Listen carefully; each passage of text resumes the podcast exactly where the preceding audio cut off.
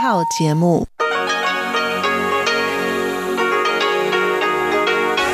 ที่นี่สถานีวิทยุเรดิโอไต้หวันอินเตอร์เนชันแนล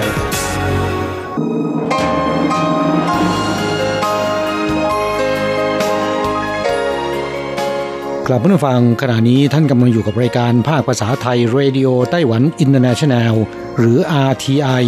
ออกกระจายเสียงจากกรุงไทเปไต้หวันสาธารณรัฐจีน เป็นประจำทุกวันนะครับ นอกจากรับฟังทางเครื่องรับวิทยุได้แล้ว ยังสามารถรับฟังรายการผ่านระบบออนไลน์ได้ที่ thai.rti.org.tw หรือที่ RTI Fanpage นะครับ ขอเชิญติดตามรับฟังรายการของเราได้ ตั้งแต่บัดนี้เป็นต้นไป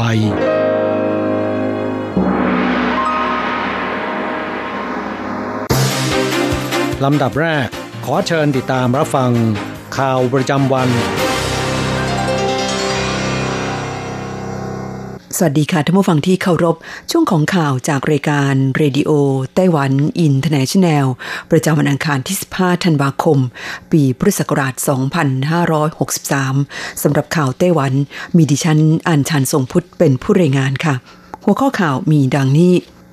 ไต้หวันประสบความสำเร็จในการสร้างเรือวางทุ่นระเบิด ที่ใช้ระบบวางทุ่นระเบิดอัตโนมัติลำแรกของโลก ประธานาธิบดีชายอิงหวนร่วมพิธีปล่อยเรือลงน้ำชาวฮ่องกงอพยพมาพำนักอาศัยที่ไต้หวันมากขึ้นยอดรวมณสิ้นเดือนตุลาคม 7,474 คน สำรวจพบตรุษจีนปีนี้มนุษย์เงินเดือนไต้หวันได้โบนัสเฉลี่ย 1.11 เดือน ต่ำที่สุดในรอบ 9 ปี การท่องเที่ยวไต้หวันเชิญชวนรับแสงอรุณแรกแห่งปี ที่หาดซานเซียนทายร่วมอธิษฐานขอพรปีใหม่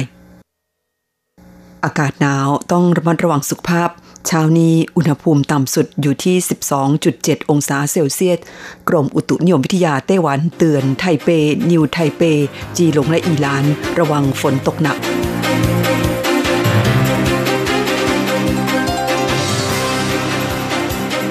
ต่อไปเป็นรายละเอียดของข่าวค่ะ เมื่อช่วงเช้าวันที่ 15 ธันวาคมนี้ ประธานาธิบดีชาอิงเหวิน ผู้นำไต้หวันสาธารณจีน ได้เดินทางไปที่ท่าเรือสูเอ้า เมืองอีหลาน เพื่อร่วมพิธี ปล่อยเรือวางทุ่นระเบิดลำใหม่ลงน้ำโดยเรือวางทุ่นระเบิดลำใหม่ ซึ่งไต้หวันสร้างเอง จัดเป็นเรือวางทุ่นระเบิดที่ใช้ระบบวางทุ่นระเบิดอัตโนมัติลำแรกของโลก ได้ถูกตั้งชื่อให้ว่าถาเจียง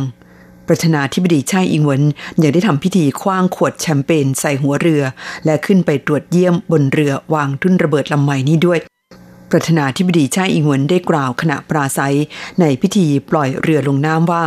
ในช่วง4ปีที่ผ่านมาไต้หวันประสบความสำเร็จในด้านการป้องกันประเทศแบบพึ่งพาตนเอง โดยเฉพาะในปีนี้ผลสำเร็จในด้านการสร้างเรือรบ สร้างความดิ่งโลดใจให้แก่ผู้คน ตั้งแต่การสร้างเรือดำน้ำ เรือลาดตระเวนขนาดระวางขับน้ำ 4,000 ตัน การส่งมอบเรือฟริเกต รวมถึงเรือวางทุ่นระเบิดในวันนี้ล้วนเป็นการแสดงเห็นถึงการพัฒนาในทุกมิติของอุตสาหกรรมการต่อเรือ ตลอดจนความแน่วแน่ ในอันที่จะปกป้องอาณาเขตทางทะเลอย่างเต็มรูปแบบของไต้หวันข่าวต่อไปคนฮ่องกงอพยพมาพำนักอาศัยที่ไต้หวันมากขึ้น ยอดรวมณสิ้นเดือนตุลาคม 7,474 คน คณะกรรมการกิจการจีนแผ่นใหญ่ซึ่งเป็นหน่วยงานที่รับผิดชอบนโยบายระหว่างสองฝั่งช่องแคบไต้หวัน เปิดเผยว่าช่วงระหว่างเดือนมกราคมถึงเดือนตุลาคมปีนี้ มีชาวฮ่องกงอพยพมาพำนักอยู่ในไต้หวัน รวมทั้งสิ้น 7,474 คน ในจำนวนนี้มี 1,272 คน ได้รับสิทธิ์ในการตั้งถิ่นฐานในไต้หวันแล้ว จากสถิติพบว่าในเดือนตุลาคมปีนี้ มีชาวฮ่องกงอพยพมาพำนักอยู่ในไต้หวัน รวม 1,974 คน ซึ่งถือว่ามากที่สุดตลอดช่วง 10 เดือนของปีนี้ นอกจากนี้ยังพบว่ามีชาวมาเก๊า692 คนอพยพมาพำนักอยู่ในไต้หวัน และได้รับสิทธิ์ให้ตั้งถิ่นฐานแล้ว 111 คนนายชิวฉุยเจิ้งโฆษกคณะกรรมการกิจการจีนแผ่นใหญ่หรือ MAC กล่าวว่า รัฐบาลไต้หวัน ยินดีให้ความช่วยเหลือ ด้านมนุษยธรรมแก่ชาวฮ่องกง โดยผู้ที่มีความประสงค์ขอรับความช่วยเหลือ สามารถแสดงความจำนงผ่านขั้นตอนและข้อกำหนดที่ระบุไว้ในกฎหมายที่เกี่ยวข้อง ซึ่งทางการไต้หวันจะเร่งดำเนินการให้อย่างกระตือรือร้นและเหมาะสม ในอนาคตยังจะพิจารณาจากสถานการณ์ในฮ่องกงปรับเปลี่ยนแนวทางการให้ความช่วยเหลือ ทั้งนี้เพื่อขานรับคำสั่งของประธานาธิบดีชาอิงหวนที่ต้องการสนับสนุนประชาธิปไตยในฮ่องกงเข้าต่อไปสำรวจพบตรุษจีนปีนี้มนุษย์เงินเดือนไต้หวันได้โบนัสเฉลี่ย 1.11 เดือน ต่ำที่สุดในรอบ 9 ปี Yes 123 เว็บไซต์บริการจัดหางานทางอินเทอร์เน็ตของไต้หวัน เผยแพร่รายงานการสำรวจฉบับล่าสุดระบุว่าตรุษจีนปีนี้มีมนุษย์เงินเดือนเพียงร้อยละ 55.9 ที่ได้รับเงินโบนัสประจำปี ซึ่งสัดส่วนนี้ต่ำที่สุดในรอบ 8 ปี นอกจากนี้ยังพบว่าเงินโบนัสที่มนุษย์เงินเดือนไต้หวันได้รับ โดยเฉลี่ยมีเพียง 1.11 เดือน ซึ่งต่ำที่สุดในรอบ 9 ปี รายงานการสำรวจเรื่องเงินโบนัส และงานเลี้ยงขอบคุณพนักงานประจำปี ที่จัดทำโดยเว็บไซต์ Yes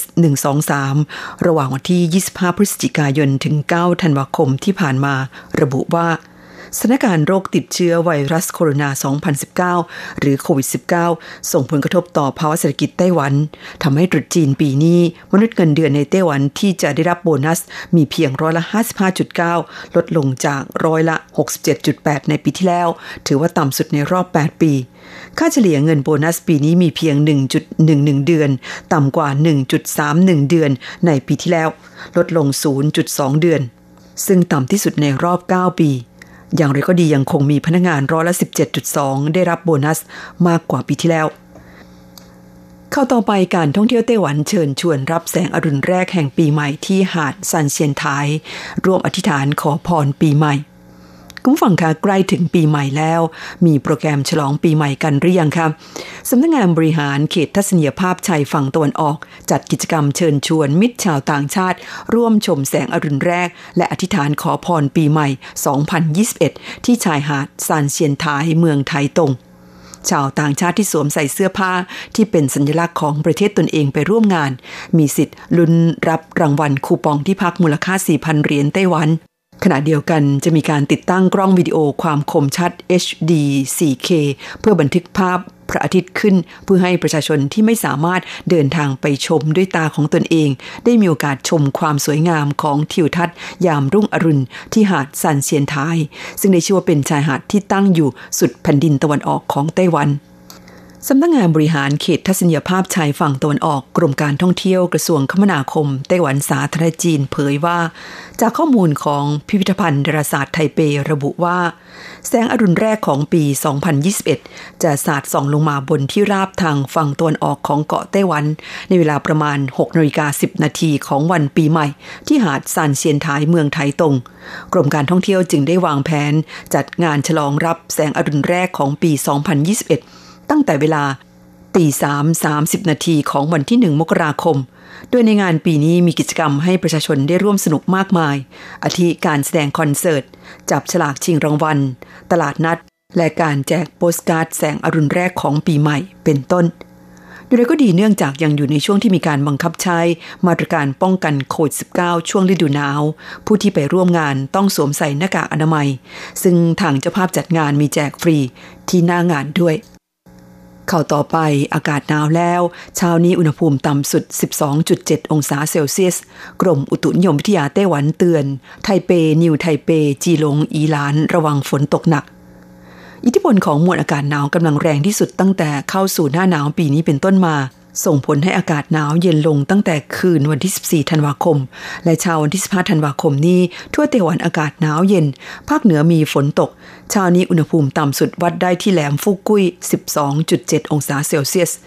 กรมอุตุนิยมวิทยาไต้หวันพยากรณ์ว่าในช่วงสองวันนี้ พื้นที่ในเขตภาคเหนือตะวันออกเฉียงเหนือและตะวันออกอากาศจะหนาวเย็น ส่วนภาคกลางและใต้ช่วงเช้าและค่ำอากาศหนาวเย็น คาดว่าระหว่างวันจันทร์ถึงวันพฤหัสบดีนี้ ทั่วไต้หวันอุณหภูมิจะอยู่ที่ประมาณ 16-19 องศาเซลเซียส พื้นที่โล่งกว้างอาจเหลือเพียง 12-13 องศาเซลเซียส นอกจากนี้ยังได้ประกาศเตือนประชาชน ในกรุงไทเป นิวไทเป จีหลงและอีหลาน ให้ระมัดระวังฝนตกหนักเป็นบางแห่งท่านฝั่งค่ะที่ท่านรับฟังจบลงไปแล้วนั้นเป็นช่วงของข่าวไต้หวันประจำวันนี้นำเสนอโดยดิฉันอัญชันทรงพุทธค่ะ ต่อไปขอเชิญฟังข่าวต่างประเทศและข่าวจากเมืองไทยค่ะ สวัสดีครับคุณผู้ฟังที่รักและเคารพทุกท่านครับสำหรับในช่วงของข่าวต่างประเทศและข่าวจากเมืองไทยในวันนี้นะครับ ก็มีผมกฤษณัยสายประพาสเป็นผู้รายงานครับ เรามาเริ่มต้นกันที่ข่าวคราวเกี่ยวกับสถานการณ์การระบาดของโควิด -19 นะครับ ซึ่งตอนนี้ดูเหมือนว่าจะกลับมาอีกระลอกหนึ่งแล้วนะครับ โดยนายกรัฐมนตรีมาร์คลุต ของเนเธอร์แลนด์นะครับได้แถลงทางโทรทัศน์ประกาศมาตรการล็อกดาวน์รอบใหม่ เป็นเวลา 5 สัปดาห์ โดยเริ่มมีผลบังคับตั้งแต่เที่ยงคืนของวันนี้ ไปจนถึง 19 มกราคมปีหน้า โดยโรงเรียนและมหาลัยนั้นต้องหันมาใช้ระบบออนไลน์ ส่วนร้านค้าที่ไม่ได้จำหน่ายสินค้าจำเป็นต่อการอุปโภคบริโภค พิพิธภัณฑ์ ร้านเสริมสวยโรงภาพยนตร์และโรงยิม จะปิดทำการครับขณะที่รัฐบาลนั้นจะผ่อนปลนให้ประชาชน สามารถเดินทางไปบ้านญาติได้ แต่ต้องเป็นการเดินทางไม่เกิน 3 คน ในช่วงระหว่างวันที่ 24 ถึง 26 ธันวาคมครับ โดยผู้นำเนเธอร์แลนด์บอกว่า ขอให้ประชาชนนั้นอดทนก่อนที่สถานการณ์จะดีขึ้น เนื่องจากความเป็นจริงคือโควิด -19 นั้น ไม่ใช่แค่ไข้หวัดธรรมดา แต่เป็นไวรัสที่จะจู่โจมทุกคนอย่างหนักได้ ซึ่งขณะนี้มีผู้ป่วยรับการรักษาอยู่ในห้อง ICU มากกว่า 6,000 รายแล้ว โดยส่วนใหญ่เป็นผู้ป่วยวัยต่ำกว่า 50 ปี มากกว่าผู้ป่วยสูงวัยอายุมากกว่า 80 ปีถึง 2.5 เท่านะครับขณะที่คาดว่าวัคซีนนั้นจะเริ่มมาถึงในช่วงต้นปีหน้า ซึ่งจะเป็นความหวังและเป็นแสงสว่างที่ปลายอุโมงค์นะครับ ครับกระทรวงสาธารณสุขในแถลงนั้นรายงานตัวเลขผู้ติดเชื้อเพิ่มอีก 9,884 รายเมื่อวันที่3ธันวาคม ส่งผลให้จำนวนผู้ติดเชื้อสะสมอยู่ที่ 621,944 ราย และมีผู้เสียชีวิตรวมแล้วกว่า 10,000 ศพเลยทีเดียวครับ ตอนนี้เราไปดูข่าวจากเมืองไทยกันบ้างครับก็เป็นข่าวเกี่ยวกับโควิด -19 เหมือนกันครับ โดยศูนย์บริหารสถานการณ์การแพร่ระบาดของโรคติดต่อไวรัสโคโรนา 2019 หรือโควิด -19 กระทรวงมหาดไทยนั้นก็ได้เปิดเผยครับว่าด้วยสถานการณ์การแพร่ระบาดของโรคติดเชื้อไวรัสโคโรนา2019 หรือโควิด -19 ในประเทศ ยังคงมีความเสี่ยงต่อการแพร่ระบาดในวงกว้าง และขณะนี้ก็เข้าสู่ในช่วงเทศกาลคริสต์มาสและเทศกาลปีใหม่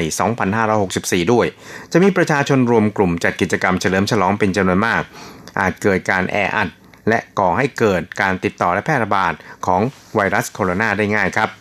ทั้งนี้เพื่อเป็นการเฝ้าระวังและป้องกันการแพร่ระบาดของโควิด -19 ในช่วงเทศกาลคริสต์มาสและเทศกาลปีใหม่นะครับนายชัดชัยพรมเลิศปลัดกระทรวงมหาดไทยในฐานะหัวหน้า ผู้รับผิดชอบในการแก้ไขสถานการณ์ฉุกเฉิน ได้สั่งการไปยังผู้ว่าราชการจังหวัดทุกจังหวัด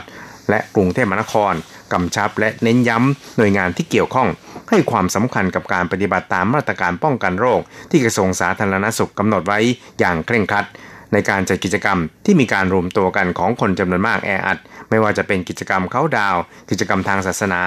และกิจกรรมตามประเพณีนะครับสำหรับกรณีการจัดคอนเสิร์ตหรือการแสดงในสถานที่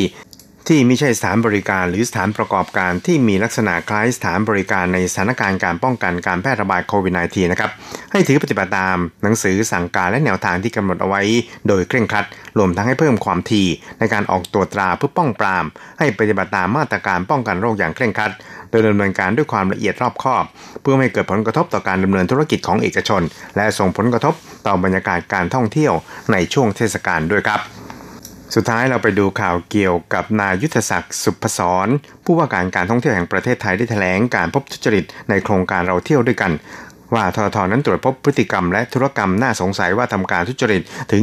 312 โรงแรมนะครับร้านค้าอีก 202 ร้านค้า โดยเป็นการร่วมมือกับผู้ใช้สิทธิ์โกงโครงการรัฐ โดยจะใช้เวลา 1 เดือนตรวจสอบ เพื่อดำเนินคดีสูงสุดทั้งแพ่งและอาญานะครับ ซึ่งก็จะมีการประกาศรายชื่อของผู้ทุจริตเหล่านี้ต่อไปนะครับครับช่วงนี้เราไปติดตามอัตราแลกเปลี่ยนระหว่างค่าเงินไต้หวันกับเงินบาทและเงินเหรียญสหรัฐกันครับ หากต้องการโอนเงินบาท 10,000 บาท ต้องใช้เงินไต้หวัน 9,600 เหรียญไต้หวัน หากต้องการซื้อเงินสด 10,000 บาท ต้องใช้เงินไต้หวัน 9,950 เหรียญไต้หวัน ส่วนอัตราแลกเปลี่ยนระหว่างค่าเงินไต้หวันกับเงินเหรียญสหรัฐนะครับ1เหรียญสหรัฐต้องใช้เงินเหรียญไต้หวัน 28.41 เหรียญไต้หวันแลกซื้อ ข่าวดีสำหรับบุตรหลานชาวจีนพ้นทะเลที่ต้องการมาศึกษาต่อหลักสูตรอาชีวศึกษาในไต้หวัน โดยมีทุนการศึกษาจากโครงการความร่วมมือ ภาคอุตสาหกรรมกับภาควิชาการ ในหลักสูตรอาชีวศึกษาสำหรับนักศึกษาชาวจีนพ้นทะเล ของคณะกรรมการกิจการชาวจีนพ้นทะเล นอกจากนี้ระหว่างเรียนยังสามารถทำงานหารายได้ ควบคู่กันไป ในรูปแบบของการเรียนตามหลักสูตรในสถาบัน 3 เดือน ฝึกงานในสถานประกอบการ 3 เดือนสลับกันไป หลังเรียนจบยังสามารถศึกษาต่อระดับปริญญาตรี ในมหาวิทยาลัยเทคโนโลยีของไต้หวันได้ด้วย ปีการศึกษา 2564 มีโรงเรียนอาชีวศึกษาที่มีชื่อเสียงของไต้หวันร่วมโครงการ 20 แห่ง ดูรายละเอียดได้ที่เว็บไซต์ของคณะกรรมการกิจการชาวจีนพ้นทะเล หรือ www.ocac.gov.tw หรือสอบถามจากสำนักงงานเศรษฐกิจและวัฒนธรรมไทเป ประจำประเทศไทย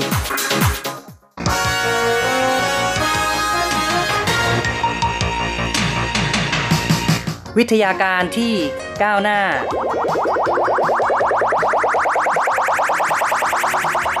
ชีวิตความเป็นอยู่ที่ทันสมัย อะไรที่ใหม่ ๆ ล้ำยุค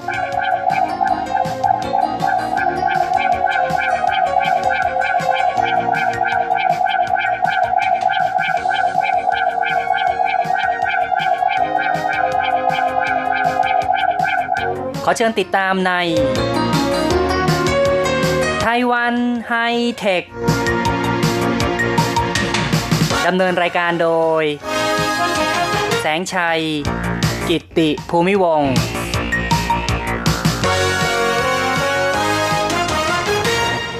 คุณผู้ฟังที่รักครับ พบกันอีกแล้วในไต้หวันไฮเทคผมแสงชัยนะครับ ในครั้งนี้เราจะคุยกันในเรื่องของไต้หวัน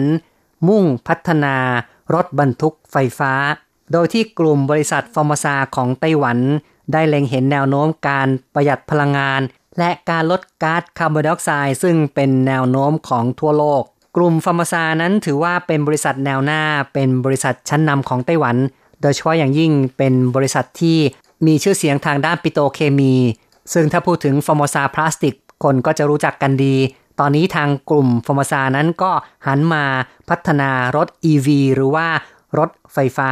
แต่เน้นในเรื่องของรถบรรทุก ตามกระแสข่าวนั้นก็บอกว่ารถบรรทุกขนาด 12 ตันที่ทางกลุ่ม Formosa ได้พัฒนาขึ้นมา คันแรกจะเริ่มการประกอบแล้วก็ทดสอบการใช้งาน ในเดือนมิถุนายน และคาดว่าจะผลิตในเชิงพาณิชย์ได้ในปี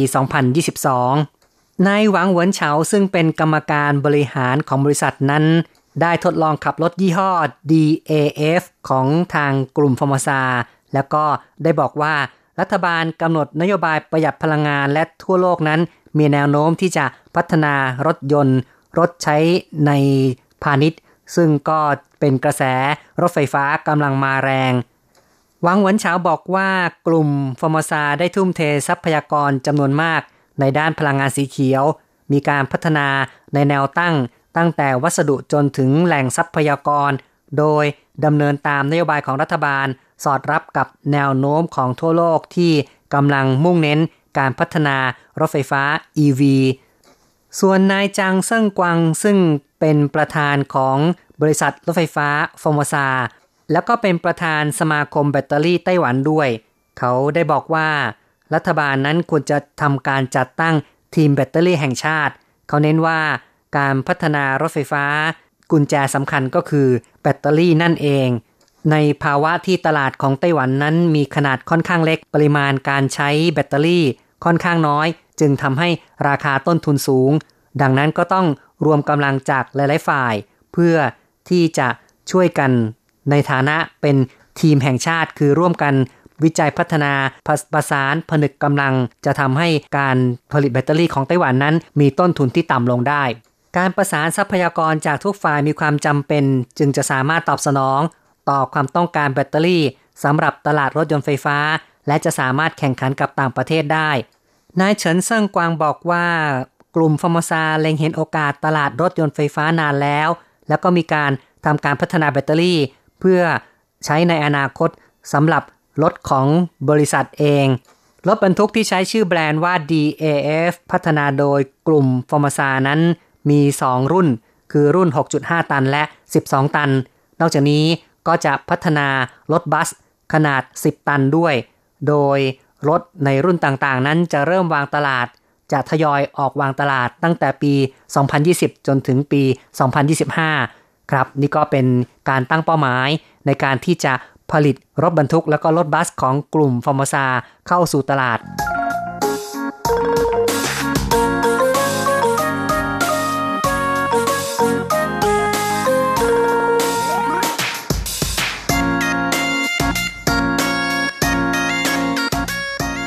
แนวโน้มการใช้งานรถไฟฟ้า EV นั้นถือว่าเป็นกระแสที่ทั่วโลกกำลังให้ความสนใจกันอย่างมาก สืบเนื่องจากปัญหาทางด้านมลภาวะนั้นเป็นปัญหาที่มีความรุนแรงมากขึ้น ยุคปัจจุบันนั้นเป็นยุคดิจิทัล การค้าการขาย เป็นไปอย่างรวดเร็ว ซื้อง่ายขายคล่อง ซื้อผ่านระบบออนไลน์ก็ได้ ไม่ว่าจะสั่งสินค้า โอนเงิน จ่ายเงิน ล้วนแต่สะดวกรวดเร็ว ชนิดที่ว่าปลายนิ้วกดจิ้มสั่งซื้อของอีกไม่กี่ชั่วโมง ของก็มาถึงแล้ว แม้ว่าสถานที่ผู้ซื้อกับผู้ขายต่างกันคนละฝากเมืองก็ตาม แต่ว่าด้วยความเฟื่องฟูของการค้าแบบออนไลน์ ก็ส่งผลกระทบต่อสิ่งแวดล้อมเหมือนกัน เกิดมลภาวะทางอากาศจากการที่รถบรรทุกลำเลียงสิ่งของ วิ่งกันถี่มากขึ้น วิ่งกันบ่อยมากขึ้น และรถเหล่านี้ก็ยังใช้พลังงานดีเซล ปล่อยก๊าซคาร์บอนไดออกไซด์ออกมาเป็นจำนวนมาก เป็นแหล่งของมลภาวะทางอากาศ ทำให้เกิดฝุ่น PM 2.5 ส่งผลกระทบต่อภาวะอากาศในเรื่องของปฏิกิริยาเรือนกระจก เพราะว่ามีการปล่อยก๊าซคาร์บอนไดออกไซด์ออกมาทำให้เกิดสภาพที่เป็นเรือนกระจกในชั้นบรรยากาศทำให้อุณหภูมิของโลกนั้นสูงขึ้น ปัญหามลภาวะปัญหาการปล่อยก๊าซคาร์บอนไดออกไซด์ที่ทำให้เกิดภาวะโลกร้อน ก็ทำให้การพัฒนารถบรรทุกไฟฟ้าเป็นสิ่งที่ มีความจำเป็นแล้วก็เป็นกระแสที่ทั่วโลกกำลังให้ความสนใจ รวมทั้งกลุ่มฟอร์มซาของไต้หวันก็ได้มีการพัฒนารถบรรทุกไฟฟ้า บรรดานักวิเคราะห์ก็บอกว่านวัตกรรมพลังงานไฟฟ้าที่พัฒนาจากรถยนต์นั่งส่วนบุคคล มาสู่รถบรรทุกขนาดใหญ่ที่ใช้พลังงานไฟฟ้า ถือเป็นย่างก้าวการปฏิวัติด้านโลจิสติกส์ที่สำคัญของโลกประการหนึ่ง เป็นการปรับในเรื่องของ การขนส่งลำเลียงสินค้า ซึ่งจะเป็นสิ่งที่ช่วยสนับสนุนอีคอมเมิร์ซการขนส่งมีความสำคัญ แต่ว่าการอนุรักษ์สิ่งแวดล้อมก็มีความสำคัญเช่นกัน เพราะฉะนั้นแนวโน้มของรถ EV หรือว่า Electric Vehicle จึงมีความสำคัญและมีการสนใจที่จะพัฒนากันมากขึ้น EV เป็นยานพาหนะที่ขับเคลื่อนโดยมอเตอร์ไฟฟ้า แทนการใช้เครื่องยนต์ซึ่งมีการเผาไหม้ ของน้ำมันเชื้อเพลิง แบบการสันดาบสำหรับรถยนต์ EV นั้นเป็นการใช้พลังงานไฟฟ้า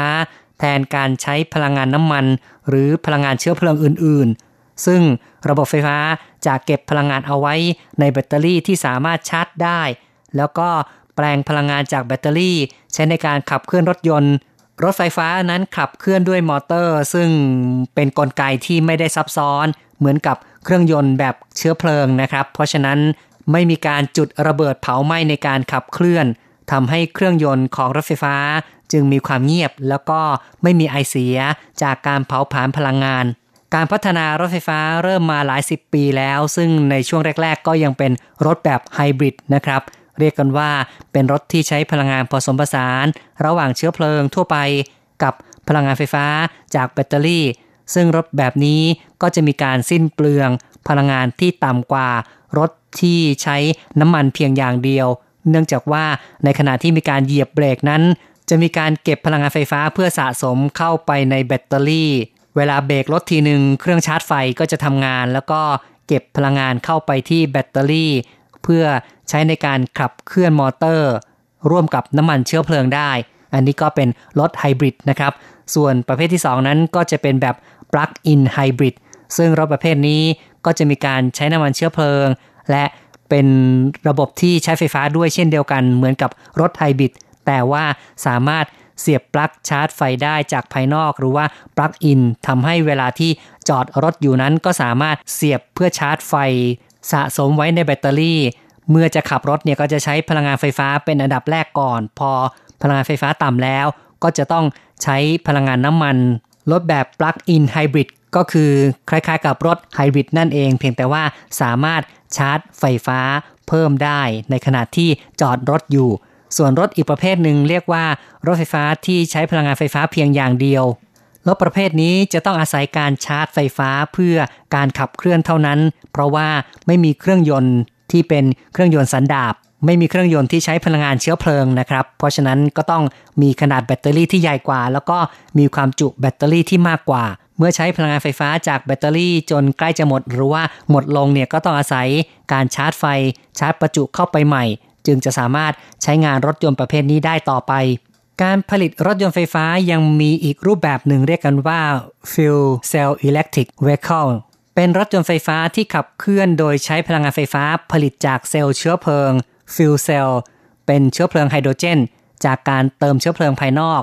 ซึ่งไม่มีการปล่อยมลพิษ และไม่ปล่อยก๊าซคาร์บอนไดออกไซด์รถประเภทนี้มีชื่อเรียกย่อว่า FCEV ถือว่ายังต้องพัฒนาอีกมาก และยังไม่มีการใช้ในเชิงพาณิชย์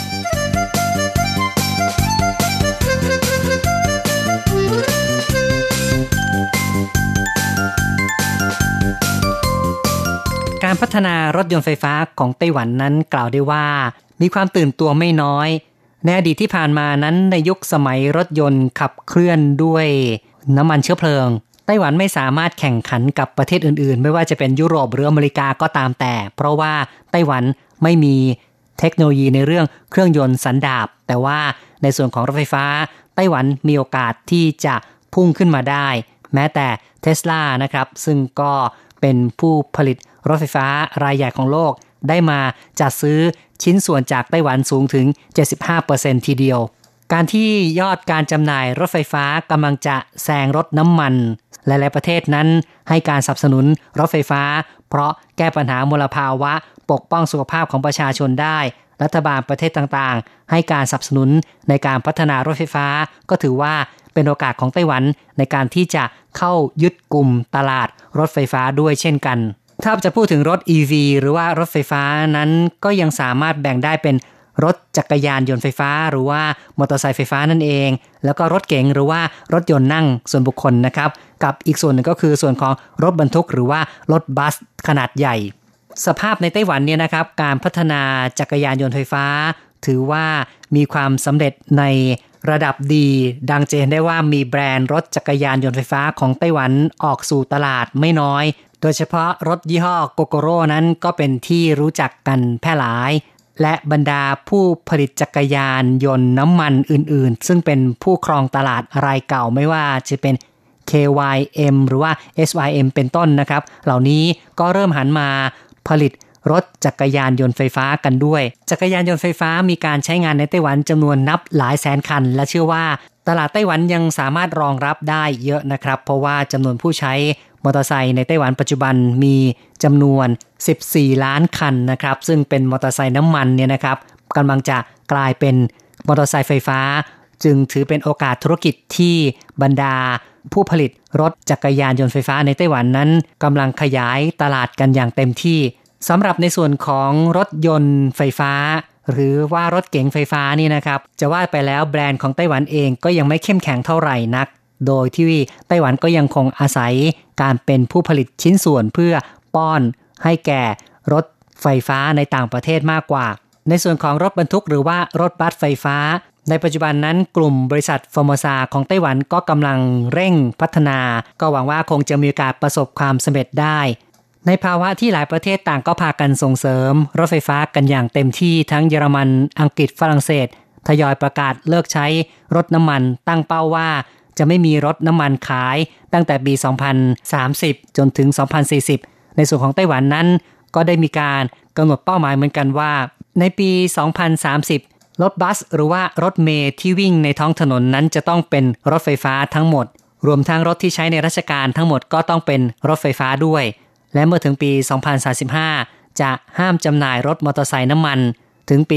2040 ห้าม จำหน่ายรถยนต์น้ำมันทั้งหมด นี่ก็เป็นเป้าหมายของไต้หวันที่จะหันมาใช้รถไฟฟ้าในประเทศ แทนรถน้ำมัน เพื่อเป็นการแก้ปัญหามลภาวะ แก้ปัญหาโลกร้อน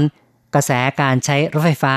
จึงเป็นสิ่งที่รัฐบาลประเทศต่างๆ พากันผลักดัน ซึ่งรวมทั้งไต้หวันด้วย กลุ่มฟอร์มซาของไต้หวันหันมาพัฒนารถไฟฟ้า จึงถือว่า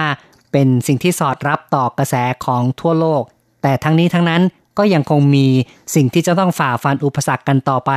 โดยเฉพาะในเรื่องของแบตเตอรี่ที่จะต้องหาทางวิจัยพัฒนาในเรื่องการชาร์จไฟที่เร็วขึ้น ความจุที่มากขึ้นเพื่อที่จะได้มีกำลังในการวิ่งที่ยาวไกลมากขึ้นด้วย คุณผู้ฟังครับการพูดคุยในรายการไต้หวันไฮเทคในครั้งนี้ แสงชัยอินทีต้องขอยุติลงก่อนนะครับ อย่าลืมกลับมาพบกับไต้หวันไฮเทคในครั้งต่อไป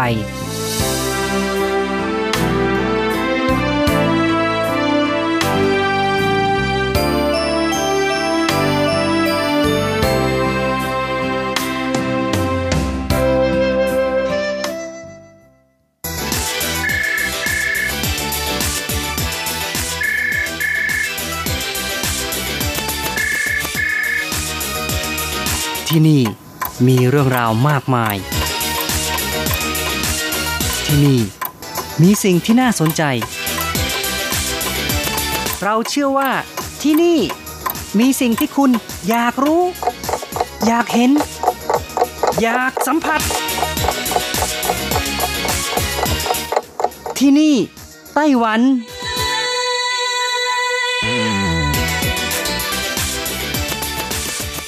สวัสดีค่ะ คุณผู้ฟังพบกันอีกแล้วนะคะ ในช่วงเวลาที่นี่ไต้หวันกับรจรัสยนสุวรรณพร้อมกับเนื้อหาสาระที่ดีๆ เกี่ยวข้องกับในไต้หวันนำมาเล่าสู่คุณฟังให้คุณผู้ฟังได้รับฟังกันทุกสัปดาห์ สัปดาห์นี้เช่นกันค่ะ ก็มีเรื่องราวของฟักข้าวค่ะ ซึ่งเป็นพืชมหัศจรรย์ชนพื้นเมืองไต้หวันที่มีสีสดสวยมากด้วยคุณค่าเลิศด้วยสรรพคุณมาเล่าสู่กันฟัง ค่ะ พูดถึงฝักข้าวแล้วนะคะ หลายคนอาจจะไม่คุ้นเคย หรือไม่รู้จักมาก่อนนะคะ แต่หลายคนก็เคยเห็นและเคยกินมาบ้าง เพราะว่าในเมืองไทยก็มีให้เห็นบ้างค่ะ โดยเฉพาะอย่างยิ่งผู้ที่มีอายุมากหน่อยนะคะ ก็จะคุ้นเคย แต่ว่าราจะรัฐก็ไม่รู้จักฟักข้าวมาก่อนค่ะ แต่ก็มารู้จักในไต้หวันว่ารูปร่างหน้าตาเป็นอย่างไรค่ะ ไม่เป็นไรนะคะสำหรับคนที่ไม่คุ้นเคยหรือไม่รู้จักวันนี้เราก็มาทำความรู้จักพร้อมๆกันเลยนะคะฟักข้าวก็เป็นไม้เลื้อยตามต้นไม้หรือตามรั้วบ้านค่ะ อยู่ในวงแตงประเภทคล้ายๆ กับมะระขี้นกนะคะ มีชื่อเรียก แตกต่างกันไปตามท้องถิ่นนะคะ อย่างเช่น คนปัตตานีก็จะเรียกกันว่า ขี้กาเครือ คนสงขลาและสตูลนะคะ ก็จะเรียกว่าขี้พร้าไฟนะคะ คนจังหวัดตากก็จะเรียกว่าผักข้าวหรือว่าคนจังหวัดแพร่นะคะ ก็จะเรียกว่ามะข้าวเป็นต้นค่ะฟักข้าวมีถิ่นกำเนิดในประเทศเอเชียตะวันออกเฉียงใต้ พบตั้งแต่ จีนตอนใต้ พม่า ไทย ลาว กัมพูชา เวียดนาม มาเลเซีย บังคลาเทศ ฟิลิปปินส์ และในไต้หวันก็พบเห็นเช่นกันนะคะ แต่ว่าเป็นพืชที่ชนพื้นเมืองไต้หวันคุ้นเคยและใกล้ชิดซะมากกว่า คนทั่วไปก็ไม่ค่อยจะรู้จักมาก่อน แต่ว่าหลังจากที่มีการใช้ประโยชน์จากส่วนต่างๆ ของฟักข้าว ก็เป็นที่รู้จักกันมากขึ้นค่ะ ซึ่งประเทศในเอเชียตะวันออกเฉียงใต้ก็มีการนำเอาประโยชน์ของฟักข้าวมาใช้นะคะ นิยมเอาใบอ่อนและยอดอ่อนมาต้มกินเป็นอาหาร บางแห่งก็นำเมล็ดมาบีบทำน้ำมันใช้จุดตะเกียง หรือว่าใช้เป็นน้ำมันซักแห้งก็ได้นะคะ ที่มาเลเซียก็ใช้น้ำมันจากเมล็ดฟักข้าว รักษามะเร็งตับ ส่วนที่ฟิลิปปินส์ใช้รากฟักข้าวสระผมกำจัดเหาแล้วก็เอาไปบด หมักผม กระตุ้นให้ผมดกเป็นต้นค่ะ ส่วนประเทศจีนนั้นก็ใช้เป็นยามากกว่า 1,000 ปีแล้วค่ะ ใช้เมล็ดแก่บำบัดอาการอักเสบบวม กากเกลื่อน ฝี หรือแม้แต่อาการฟกช้ำดำเขียวริสีดวงก็ได้นะคะ ส่วนชาวเวียดนามก็นิยมใช้เยื่อฟักข้าวประกอบอาหารมาก โดยเอาเยื่อสีแดงหรือว่าสีส้มแดง จากผลฟักข้าวสุก พร้อมทั้งเมล็ดมาหุงกับข้าวเหนียวค่ะ ใช้เป็นอาหารบำรุงสายตาที่ดีมากเลยทีเดียว แล้วก็ยังเป็นอาหารต้านมะเร็งที่มาจากธรรมชาติอย่างดีด้วยนะคะ ผลการวิจัยของมหาวิทยาลัยมหิดลก็บอกว่า พบโปรตีนที่มีฤทธิ์ ยับยั้งการเจริญเติบโตของเชื้อ HIV หรือว่าเชื้อเอดนะคะ แล้วก็ยังสามารถยับยั้งเซลล์มะเร็งได้ คนไทยนิยมนำเอาผลอ่อนและยอดของฟักข้าว ใช้เป็นผักค่ะนำไปนึ่ง ลวกให้สุก แล้วก็กินเป็นผักเครื่องเคียงน้ำพริก แต่ว่าบางคนก็บอกว่ายอดฟักข้าวมีรสขมนิดๆไม่ค่อยนิยมนำไปแกงกันค่ะ สำหรับในไต้หวันเองในสมัยก่อน คนทั่วไปก็ไม่ค่อยรู้จักฟักข้าวเท่าไหร่นัก แต่ว่าชนพื้นเมืองคุ้นเคยกับฟักข้าว โดยสมัยก่อน ชนพื้นเมืองมักจะเก็บจากป่า เป็นฟักข้าวที่ขึ้นเองตามธรรมชาติ หรือไม่ก็มีการปลูกมากินเอง โดยเอาใบอ่อนของฟักข้าว หรือว่าผลฟักข้าวที่ยังไม่สุกมาต้มกิน โดยกินกับซุปหอยทากนะคะ บอกว่าอร่อยมากค่ะ ฟักข้าวภาษาจีนเรียกว่า มู่เปียกัวนะคะ ได้รับยกย่องว่าเป็นพืชผลที่มาจากสวรรค์ค่ะ เป็นพืชที่มหัศจรรย์มาก พรั่งพร้อมด้วยคุณประโยชน์ โดยเฉพาะอย่างยิ่งฟักข้าวเป็นพืชที่มีแคโรทีนมากที่สุดในบรรดาพืชผักผลไม้ที่มีสีแดง ส้ม เหลืองหรือว่าเขียวนะคะ มีไลโคปีนและก็เบต้าแคโรทีนเยอะมาก ผลฟักข้าว 100 กรัม ให้พลังงานแค่ 28 กิโลแคลอรี่เท่านั้นค่ะ มีสารอาหารมากมายอย่างเช่น เส้นใยอาหารแคลเซียม ฟอสฟอรัสธาตุเหล็กวิตามินต่างๆ อย่างเช่น วิตามิน A วิตามิน B1 B2 ไนอาซีน เป็นต้นค่ะ ไม่กี่ปีมานี้ ผู้คนในไต้หวันก็ให้ความสำคัญในเรื่องของการบริโภคอาหารที่ดีที่มีประโยชน์กับสุขภาพ ฟักข้าวก็เริ่มได้รับความสนใจจากผู้คน สถานีปรับปรุงพันธุ์พืชเขตไถตรงใช้เวลา 6 ปีนะคะ ในการพัฒนาพันธุ์ฟักข้าวใหม่ เพื่อเพิ่มมูลค่าทางเศรษฐกิจ สร้างรายได้ให้กับเกษตรกรในท้องถิ่นของเมืองไถตรงค่ะ โดยตั้งชื่ออย่างเป็นทางการว่า ตรงหมายเลขหนึ่งเฉินซิ้นเหยียน หัวหน้าสถานีปรับปรุงพันธุ์พืชเขตไถตรงบอกว่า ตัวเองเคยเห็นผู้ร่วมงาน ล้างเยื่อสีส้มแดงของฟักข้าว น้ำที่ล้างได้นั้น มีสีแดงส้มที่สดใสมากทำให้ตัวเองนั้นก็เริ่มศึกษาหาข้อมูลของฟักข้าว และพบว่าในเยื่อสีส้มแดงของฟักข้าวนั้น มีสารเบต้าแคโรทีนมากกว่าแครอทถึง 10 เท่า มีสารไลโคปีนมากกว่ามะเขือเทศ 12 เท่า เพราะฉะนั้นก็เลยตัดสินใจทำการศึกษาวิจัยเรื่องของฟักข้าวอย่างจริงจัง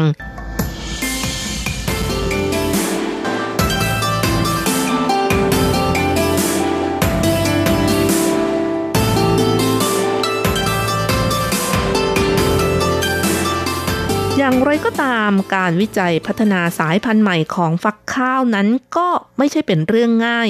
เซี่ยหมิงถง ผู้ช่วยที่ทำงานด้านวิจัยฟักข้าวของไต้หวันก็บอกว่า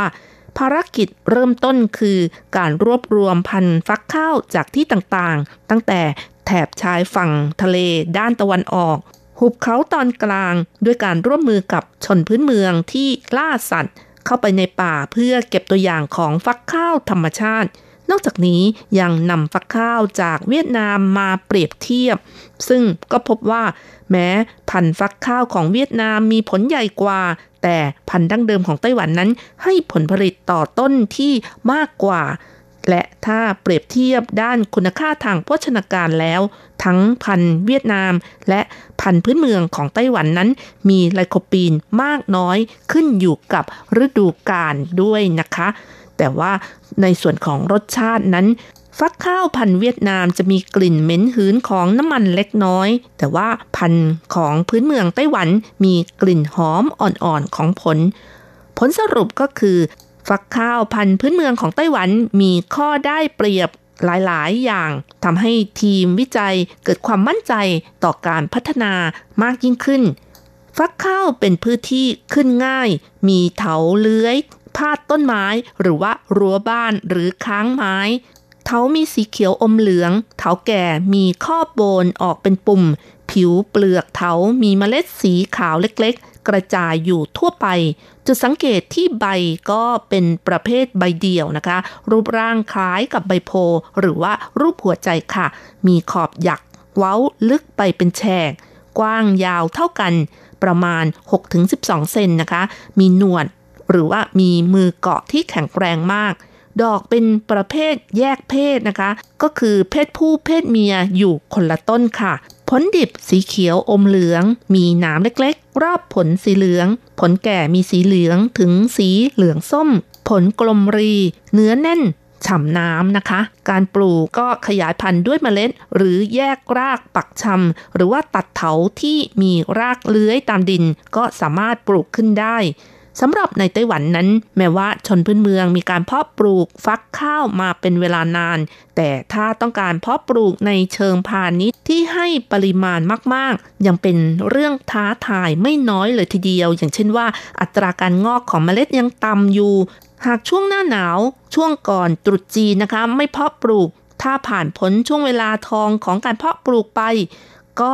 จะทำให้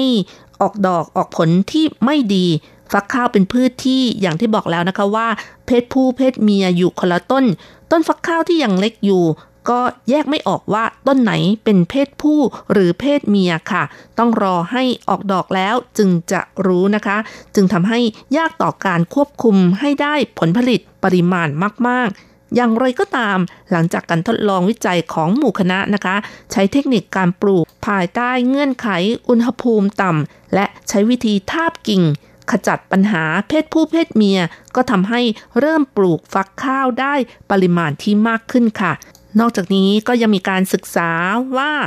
การทำโครงทำร้านให้เถาเลื้อยแบบต่างๆ ก็จะให้ผลผลิตไม่เหมือนกันทำร้านเลื้อยเป็นรูปอุโมงค์จะเหมาะที่สุด หากตั้งร้านไม้เลื้อยแบบรูปตัวเอ ก็จะทำให้ผลฟักข้าวถูกแดดเผาได้ง่ายเป็นต้นค่ะ ถึงกระนั้นก็ตามค่ะ ความสำเร็จของการวิจัยพัฒนาที่ทำให้หมู่คณะนั้นเกิดความชื่นใจ ไม่ใช่เป็นเรื่องของการแก้ปัญหา ได้ทีละเปาะทีละเปราะนะคะ แต่กลับเป็นเรื่องที่ว่าได้ต้นฟักข้าวที่โตมาก โดยเฉพาะอย่างยิ่ง ผลฟักข้าวสุกในช่วงหน้าร้อนใช้เวลาสั้นกว่า ให้ผลผลิตที่ใช้เวลาเพียง 59 วันเท่านั้น ถือว่าเป็นพันธุ์ที่สุกเร็ว พื้นที่เพาะปลูก 1 เฮกตาร์ก็จะให้ผลผลิตมากถึง 43.8 ตันต่อปีค่ะ มีผลผลิตสูงกว่าฟักข้าวในประเทศเอเชียตะวันออกเฉียงใต้ 1 เท่า ปริมาณของผลผลิตมีมากกว่าฟัก ข้าวพันธุ์พื้นเมืองเดิมของไต้หวันถึง 2 เท่า แล้วก็มีเยื่อหุ้มเมล็ดที่เหนียวข้น เมล็ดมีความแข็งเหมาะในการนำไปแปรรูปต่อไป สร้างศักยภาพในการแข่งขัน และเพิ่มมูลค่าผลผลิตได้อย่างดีซะด้วยนะคะ นอกจากนี้สถานีปรับปรุงพันธุ์พืชเขตไถตรงก็ยังพัฒนาผลิตภัณฑ์แปรรูปต่างๆมากขึ้นนะคะ เพื่อให้ครบวงจรของห่วงโซ่อุปทาน ทั้งนี้ทั้งนั้นในยุคแรก ๆ ของชนพื้นเมืองไต้หวัน นิยมกินแต่ยอดอ่อน แล้วก็ผลที่ยังเขียวของฟักข้าวเป็นหลัก และมีความคิดว่า ผลฟักข้าวที่สุกแล้วนั้นจะมีพิษ แต่หลังการวิจัยของสถานีปรับปรุงพันธุ์พืชพบว่า มีเพียงเมล็ดของฟักข้าวที่สุกเต็มที่เท่านั้นที่มีพิษทำให้ท้องเสีย แล้วก็ไม่เหมาะต่อการนำมากินนะคะ ส่วนที่เหลืออื่นๆ ของฟักข้าวกินได้หมด แล้วก็ยังพบว่ามีคุณค่าทางโภชนาการมากที่สุดก็คือ ส่วนของเยื่อหุ้มเมล็ดที่มีสีแดงส้ม และถ้านำมาแปรรูปเป็นเครื่องดื่ม ให้เติมมะนาวหรือว่าส้มจี๊ดเพื่อเพิ่มความเป็นกรดก็จะยืดอายุการเก็บรักษาได้ และยังเพิ่มรสชาติให้อร่อยขึ้นได้ค่ะ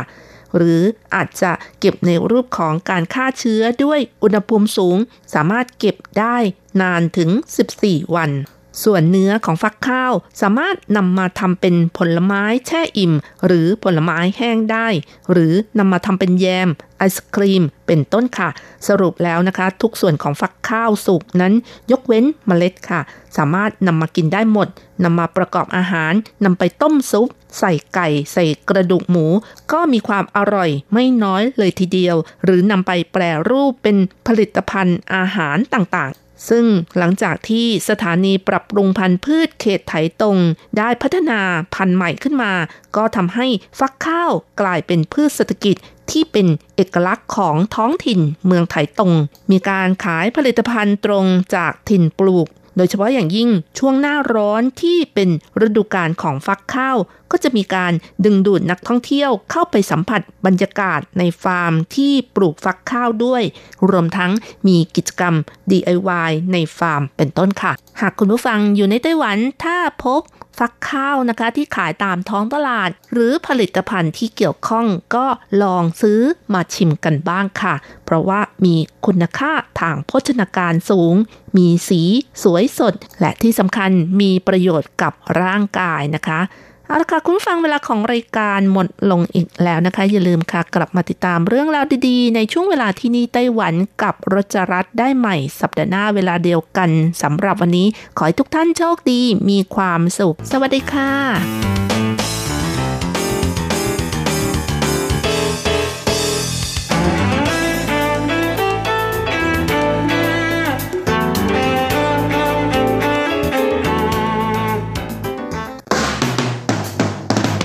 ที่เป็นข่าว ทุกเรื่องที่เป็นกระแสในสังคมไต้หวัน เราจะจับมาเล่าให้คุณฟังทุกสัปดาห์ที่ RTI ผ่านมุมมองของคนรุ่นใหม่ กับรายการ มิติใหม่ไต้หวัน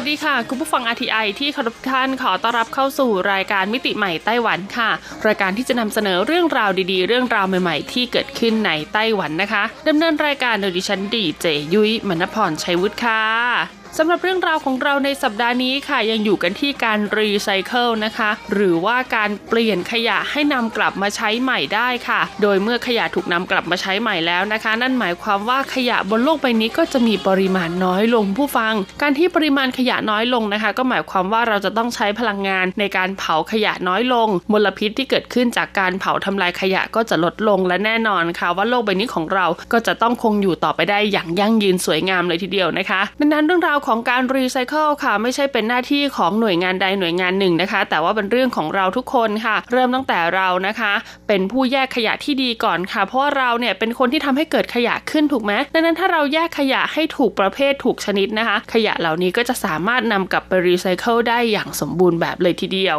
วันนี้เราก็เลยจะพูดถึงการรีไซเคิลขยะอีกหนึ่งชนิดค่ะคุณผู้ฟัง ซึ่งเป็นขยะที่เกิดจากกระบวนการทางธรรมชาตินะคะ พอเกิดขยะตัวนี้ขึ้นมาปุ๊บเนี่ยปรากฏว่ามันตกค้างค่ะ อยู่ภายในพื้นดินนะ แล้วก็บริเวณนั้นเนี่ยก็ยังอยู่ใกล้กับแหล่งเก็บน้ำสำคัญอีกด้วยค่ะ ก็เลยทำให้คนไต้หวันตัดสินใจหาวิธีการรีไซเคิลเขาขึ้นมาค่ะ ซึ่งแน่นอนว่ายุ้ยกำลังพูดถึงเรื่องราวของดินตะกอนนั่นเอง ดินตะกอนเนี่ยฟังดูแล้วไม่น่าจะมีอันตรายนะคุณผู้ฟังนะ ถ้าเราปล่อยทิ้งไว้ให้มันทับถมกันเนี่ยมันอาจจะย่อยสลายไปเอง หรือว่ากลายเป็นแร่ธาตุพลังงานในอนาคตได้ แต่ไม่น่าเชื่อค่ะ ว่าถ้าเป็นดินตะกอนที่อยู่บริเวณนี้เนี่ยเป็นอันตรายมากจริง ๆ กับสิ่งแวดล้อม จะเป็นดินตะกอนลักษณะไหนนะคะ และคนไต้หวันเนี่ยนำกลับมารีไซเคิลทำเป็นอะไร พร้อมแล้วไปฟังกันเลยค่ะ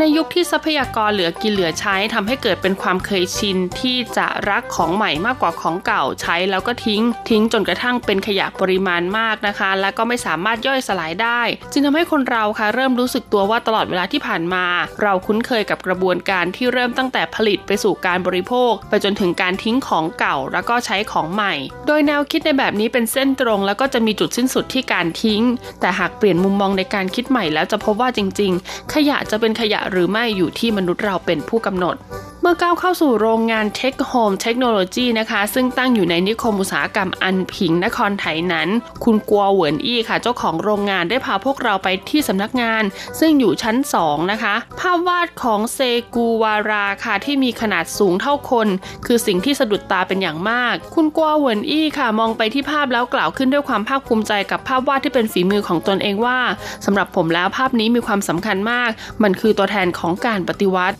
เขื่อนอากงเตี้ยนที่อยู่ในเขตเยียนเฉานครเกาสง คือจุดเริ่มต้นในการก่อตั้งธุรกิจของกัวเหวินอี้ ในทางธรณีวิทยาแล้วพื้นดินของไต้หวันถือว่ายังเยาว์วัยและยังมีความกร่อนอยู่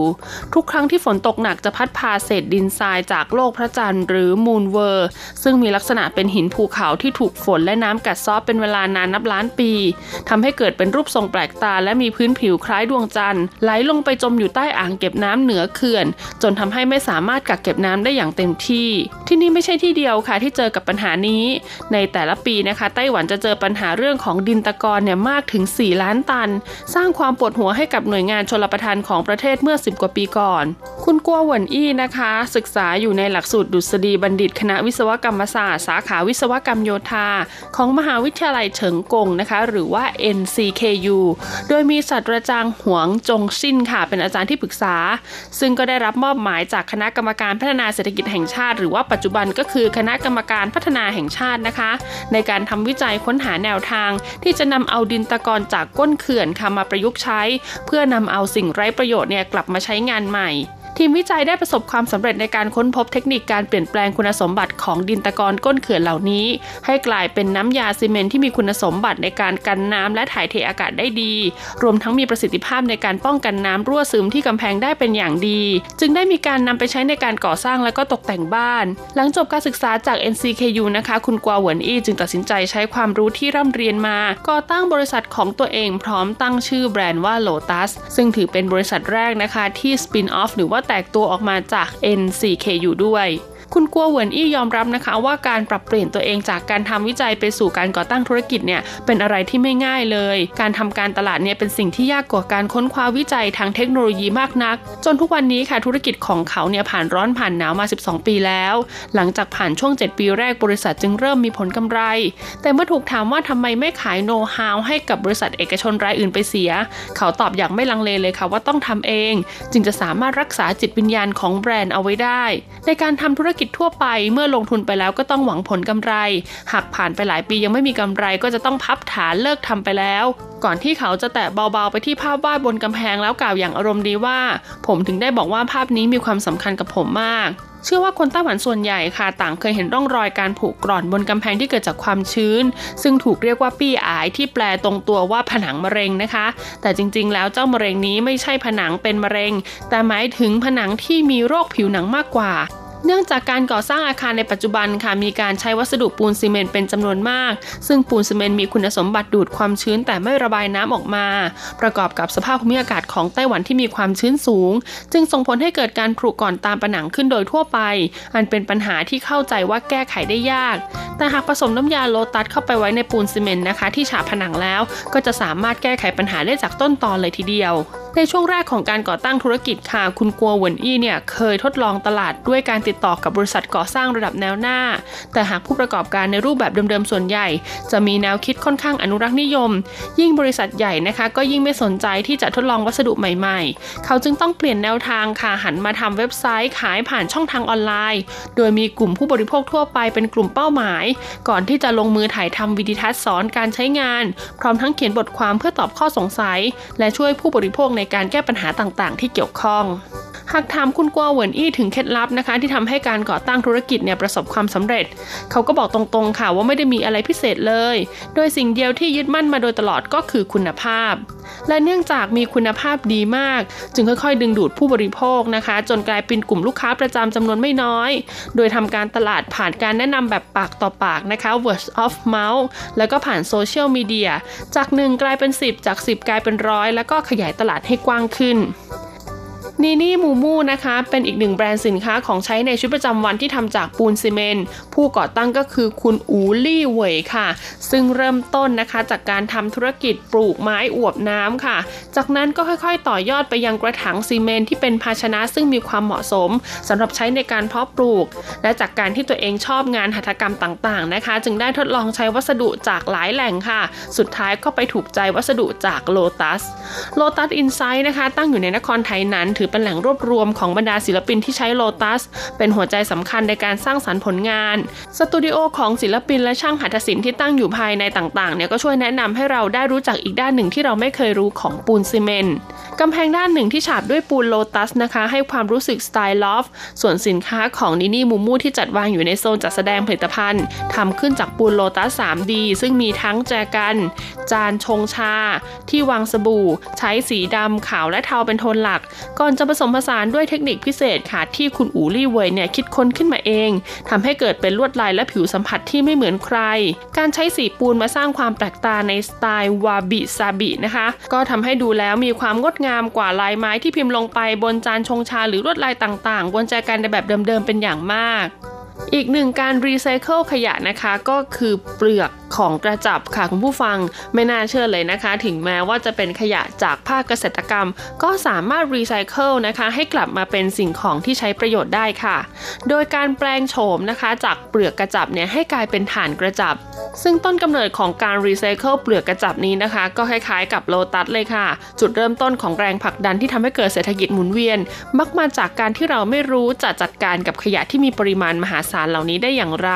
เปลี่ยนมาที่เขตกวนเถียนในนครไถหนันนะคะ ซึ่งเป็นแหล่งเพาะปลูกกระจับของไต้หวัน ช่วงนี้เข้าสู่ปลายของฤดูการเก็บเกี่ยวกระจับพอดี ในหมู่บ้านเล็กๆ อันเงียบสงบค่ะ เราจะได้เห็นภาพของเหล่าผู้สูงอายุนั่งล้อมวงปอกกระจับกันอย่างคล่องแคล่วอยู่ใต้อาคาร และด้วยความชำนาญของทุกคนนะคะ ไม่นานค่ะก็จะเห็นเปลือกกระจับกองเป็นพเนิน เป็นภูเขาเหล่ากาเลยทีเดียว จากสถิติในแต่ละปีนะคะ กวนเถียนเนี่ยจะมีผลผลิตจากกระจับเนี่ยมากถึง 6,500 ตันค่ะซึ่งในจำนวนนี้นะคะมีปริมาณ 500 ตันที่ใช้บริโภคในพื้นที่ และเปลือกของกระจับที่ถูกปอกทิ้งเนี่ยก็กลายเป็นขยะจำนวนมาก ที่สร้างปัญหาให้กับผู้คนในท้องถิ่น ซึ่งสิ่งที่เกษตรกรเหล่านี้ทำได้ค่ะ ก็มีเพียงแค่เอากองไว้ข้างท้องนา หรือทิ้งลงไปในบึงขนาดใหญ่ที่อยู่ใกล้เคียง ซึ่งเมื่อเวลาผ่านไปนานเข้าก็จะมีกลิ่นเหม็นและมีหนอนแมลงขึ้นมา ภาพที่เห็นกันจนชินตาก็คือหลังฤดูเก็บเกี่ยวผ่านพ้นไปแล้ว ก็จะมีคนนำเปลือกที่เหลือเนี่ยนะคะ ไปกองแล้วก็เผาทิ้งในทุ่งนา จนกลายเป็นควันขาวคลุ้งเต็มไปหมด ซึ่งก็จะก่อให้เกิดควันจากการเผาขยะ และก็ปัญหามลภาวะขึ้นมาอย่างแน่นอน เมื่อ 5 ปีก่อนค่ะ คุณเหยียนหนิงทงนะคะ ซึ่งเดินทางมารับตำแหน่งผู้อำนวยการเขตกวนเทียนเนี่ยก็เห็นว่าตนพร้อมค่ะที่จะเป็นผู้จุดประกายในการแก้ปัญหาที่หมักหมมมานานของชุมชน ด้วยการนำเอาแนวคิดนะคะ คือเอาเปลือกกระจับเนี่ยมาแปรรูปเป็นถ่าน เพื่อนำไปใช้ประโยชน์ต่อไป คุณเกียนนิงทงค่ะที่จบการศึกษาจากคณะวิศวกรรมศาสตร์ มหาวิทยาลัยเฉิงกงนะคะ ในสาขาวิศวกรรมเครื่องกล ก็มีแนวคิดพื้นฐานค่ะอยู่บนความเป็นจริงในแบบของเหล่าวิศวกร คือการนำเอาถ่านเปลือกกระจับเนี่ยมาทำการทดลองในรูปแบบต่างๆ บรรดาขวดและกระป๋องนะคะ ที่วางอยู่ด้านหลังโต๊ะทำงาน คือสิ่งที่เกิดขึ้นจากการที่คุณเหยียนหนิงทงเนี่ยนำเอาถ่านชีวภาพแบรนด์ต่าง ๆ เหล่านี้มาทำการทดลอง เช่นเดียวกับสารพัดพืชน้ำที่ปลูกจำนวนไม่น้อย ซึ่งถูกนำมาใช้ในการตกแต่งสถานที่ คุณเหยียนหนิงทงค่ะ ยกต้นปาล์มจีนที่ปลูกอยู่ขึ้นมาอย่างอารมณ์ดี เรามองผ่านขวดแก้วนะคะ เห็นเส้นรากที่เกี่ยวพันไปมาได้อย่างชัดเจน และด้านล่างสุดของกระถางค่ะมีเปลือกกระจับวางอยู่เป็นชั้นๆ และจากการที่ถ่านเปลือกกระจับเนี่ยสามารถดูดซับตะกอนในน้ำได้เป็นอย่างดีทำให้น้ำในขวดดูใสเหมือนเป็นน้ำใหม่อยู่ตลอดเวลาแม้จะไม่เปลี่ยนน้ำเลยในเวลาหลายปีก็ตาม เขาอธิบายว่าที่ผ่านมาค่ะการผลักดันการพัฒนาชุมชนของรัฐบาลเนี่ยมักจะเน้นไปที่กิจกรรมหรือโครงการเป็นครั้งคราวมากกว่าการเสริมสร้างชุมชนทั้งระบบ ซึ่งผลที่จะได้รับเนี่ยก็เป็นเพียงชั่วคราว แต่หากทุกวันนี้ค่ะก็ได้ทดลองให้ท้องถิ่นเนี่ยเริ่มต้นจากการสร้างสรรค์แนวทางในการพัฒนาของตนเอง จึงหวังว่าฐานเปลือกกระจับที่มีมูลค่าเพิ่มขึ้นไม่น้อยเนี่ยจะช่วยพัฒนาชุมชนให้คนพบการสร้างสรรค์เศรษฐกิจของตัวเองได้อย่างยั่งยืนสืบไป คุณเยียนนิงทงย้ำว่าในเปลือกกระจับนะคะ มีองค์ประกอบของไม้ในปริมาณสูง จึงเหมาะอย่างยิ่งที่จะนำมาใช้ทำเป็นวัตถุดิบในการทำถ่านชีวภาพ เปลือกกระจับที่ผ่านการเผาแล้วจะมีพื้นผิวจำเพาะสูงมากเพียงแค่เปลือกกระจับจำนวน 1 กรัมเนี่ยก็จะมีพื้นผิวจำเพาะเท่ากับปริมาณครึ่งหนึ่งของสนามบาสเกตบอลเลยทีเดียวทำให้มีคุณสมบัติในการดูดซับได้ดี นอกจากใช้ดูดซับความชื้นและก็ดูดกลิ่นแล้วยังสามารถนำมาใช้ปรับปรุงคุณภาพดินและคุณภาพน้ำได้อีกด้วย ในการใช้งานเราสามารถที่จะนำมาทำเป็นปุ๋ยในการทำเกษตร เมื่อใส่ลงไปในดินเนี่ยจะทำให้ดินมีความอุดมสมบูรณ์มากขึ้น โดยยังมีเกษตรกรเลี้ยงไก่นะคะที่เป็นกลุ่มคนรุ่นใหม่เนี่ยนำไปบดแล้วก็ผสมกับอาหาร ช่วยเพิ่มภูมิต้านทานให้กับไก่ รวมทั้งยังมีผู้ประกอบการในอุตสาหกรรมสิงทอนะคะ แสดงความสนใจนำถ่านจากเปลือกกระจับเนี่ยไปผสมกับสิงทอเพื่อผลิตสินค้าที่มีคุณสมบัติในการดูดซับเหงื่อแล้วก็ดูดซับกลิ่นตัว ด้วยความที่สินค้าเหล่านี้ค่ะมีโอกาสที่จะพัฒนาและต่อยอดทางการตลาดนะคะ จึงดึงดูดให้กลุ่มคนรุ่นใหม่สนใจก่อตั้งธุรกิจ เพื่อนำไปต่อยอดผลิตภัณฑ์สินค้าในเชิงพาณิชย์เป็นจำนวนไม่น้อย ถือเป็นอีกหนึ่งประจักษ์พยานนะคะ ของผลสำฤทธิ์ในการเปลี่ยนขยะให้กลายเป็นทองคำ เป็นยังไงกันบ้างคะกับเรื่องราวของการรีไซเคิลขยะจนกลายเป็นผลิตภัณฑ์ที่เรียกได้ว่าน่าสนใจมากๆถึง 2 แบบเลยทีเดียวนะคะ ผลิตภัณฑ์ทั้ง 2 แบบนี้ค่ะ ผ่านกระบวนการคิดผ่านกระบวนการรีไซเคิลจากคนที่เขามีความเชี่ยวชาญในด้านเหล่านี้อยู่แล้วนะคุณผู้ฟัง ดังนั้นค่ะถ้าเรามีความเชี่ยวชาญในด้านไหน หรือว่าความสนใจในด้านไหนเนี่ยเราก็อาจจะเป็นหนึ่งในคนที่ผลิตนะคะ ทองคำจากขยะก็ได้นะคุณผู้ฟังนะ แต่หากเราค่ะไม่ได้มีความเชี่ยวชาญด้านไหนเลยนะคะ เป็นมนุษย์ทั่วไปผู้บริโภคทั่วไป สิ่งที่เราทำได้ค่ะ ก็คือเริ่มต้นเพียงแค่แยกขยะให้ถูกประเภท เท่านี้คนที่เขาสามารถต่อยอดขยะเหล่านี้ได้ เขาก็จะนำกลับไปรีไซเคิลได้อย่างมีคุณภาพ หมดเวลาของรายการมิติใหม่ไต้หวันแล้วพบกันใหม่สัปดาห์หน้า สวัสดีค่ะ สายตาแบบเนี้ยคงดูเจ้าเล่ไปท่าทางแบบเนี้ยคงดูไม่ค่อยน่าเชื่อใจ เธอยังสงสัยใน ฉันเลยยังไม่เชื่อใจกัน ว่ากันว่าคนหน้าตาดีหลายคนไม่เคยมีที่จริงใจเลยสักคน แต่ฉันไม่ใช่อย่างนั้น ทุกๆการกระทำและคำพูดของฉันไม่มีเจือปนยอมโดนเครื่องจักรโกหกเพื่อคำพูดฉันทั้งหมดจะไม่ทำให้เธอผิดหวังถ้าเธอยังไม่เชื่อคำว่ารักที่บอกจะทำให้เธอได้เห็นว่าฉันไม่